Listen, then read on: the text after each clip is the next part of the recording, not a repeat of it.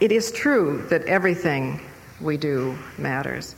And, I th- and, and that we have, a, at a deep level, a common cause in honoring each other's uh, self esteem, self respect, self authority.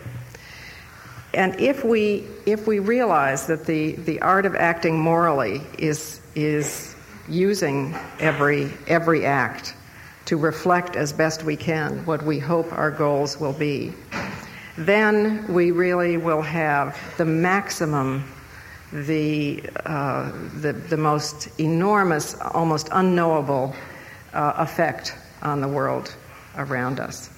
Even the most hard nosed physicist will now admit that the flap of a butterfly's wing here can change the weather thousands of miles away. And so every act is sacred, and every act matters, and everything we do will change the weather for ourselves and for the world around us.